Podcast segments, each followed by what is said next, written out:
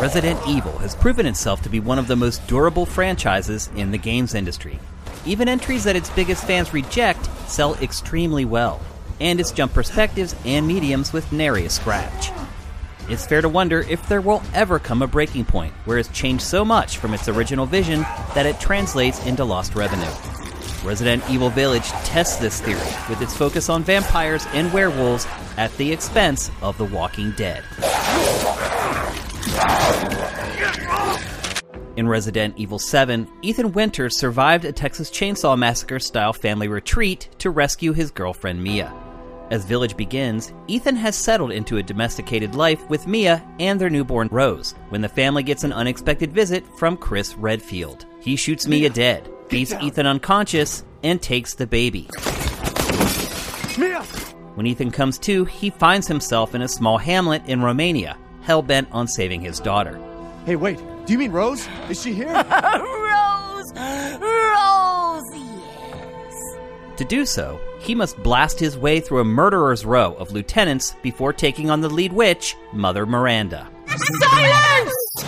My decision is final. The base structure of the plot is solid, but common sense eventually gives way to excess and bluster. It creates plot holes and implausible moments, but there are just enough unexpected twists to offset the nonsense. The story's strength is how it develops Ethan as a character. You're shown that he's not what he appeared to be, as the disparate threads of both games are neatly tied together. Three, two, one!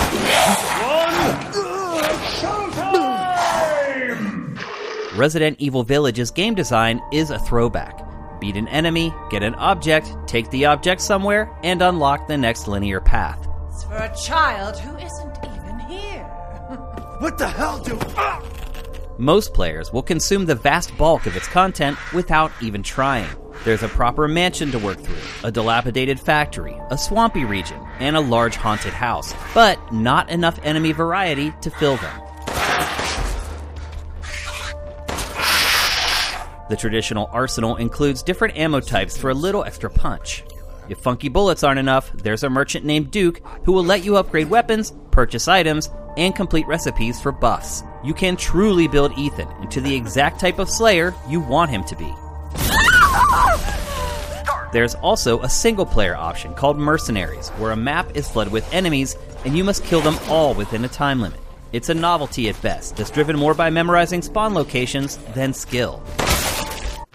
Resident Evil Village has very limited connectivity. You can visit the official website to see campaign completion times sorted by difficulty setting, and that's it. An online multiplayer suite called Reverse is coming, but it's already been delayed once. When it does launch, it will include an all star cast of heroes and villains from all the games in the franchise. Once you die, you become a villain hunting the other players.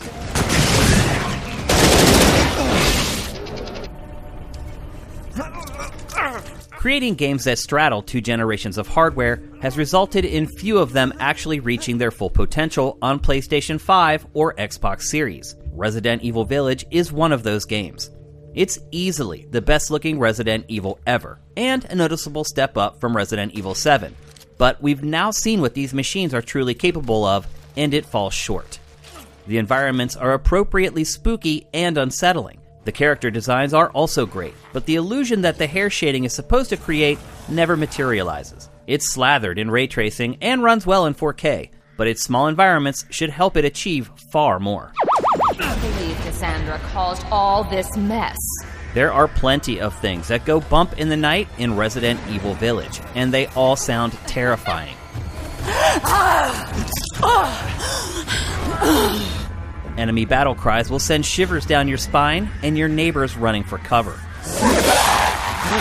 While the music certainly helps set the tone, we've enjoyed playing the game with it turned off just as much. The voice acting is mostly great, though some characters require subtitles to understand what they're saying.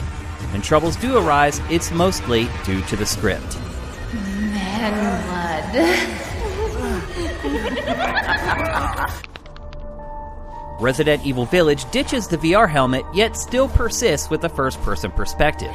This time, it's a voluntary choice. Aiming is quick, with a snappy and generous aim assist, but pulling up your gun to fire, switching between weapons, and reloads take an extra beat or two than you're used to.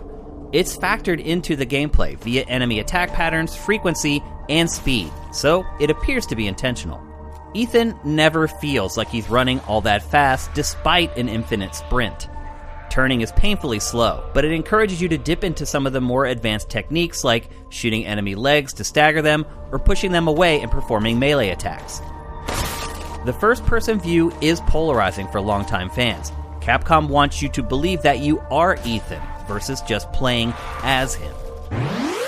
Thanks to detailed maps, making headway in Village doesn't present much of a challenge. Typewriters are tucked around the levels for hard saves, and there are generous checkpoints to keep retreading known ground to a minimum. A currency called Lei gates almost all the upgrades. If you like to root around and kill a lot of enemies, you'll find yourself flush with cash. This almost eliminates the need to conserve ammunition, which cranks up the action at the expense of tension. On its normal difficulty setting, Village doesn't put up much of a fight, and regardless of the difficulty setting, the challenge is uneven. One of its most difficult sections is very early on.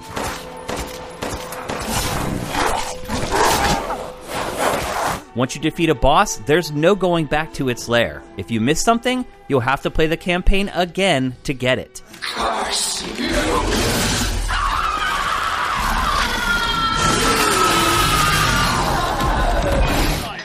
Clocking in at around 10 hours depending on your skill level, when the credits roll, expect to want more. There's a new game plus with multiple difficulties and modifiers you can unlock that quickly turns it into a fun toy to fiddle with. Mercenaries mode has just 8 missions across 4 different environments, so its staying power is limited. The reverse multiplayer mode will eventually be added, but who knows just how good it will be. Resident Evil Village is a huge departure from the legacy games in the series, embracing the broader supernatural creature mythos and playing in first person. It works because everything else has been reverse engineered around these constructs. Its biggest strength is that it teleports the player to someplace convincingly foreign, strange, and terrifying.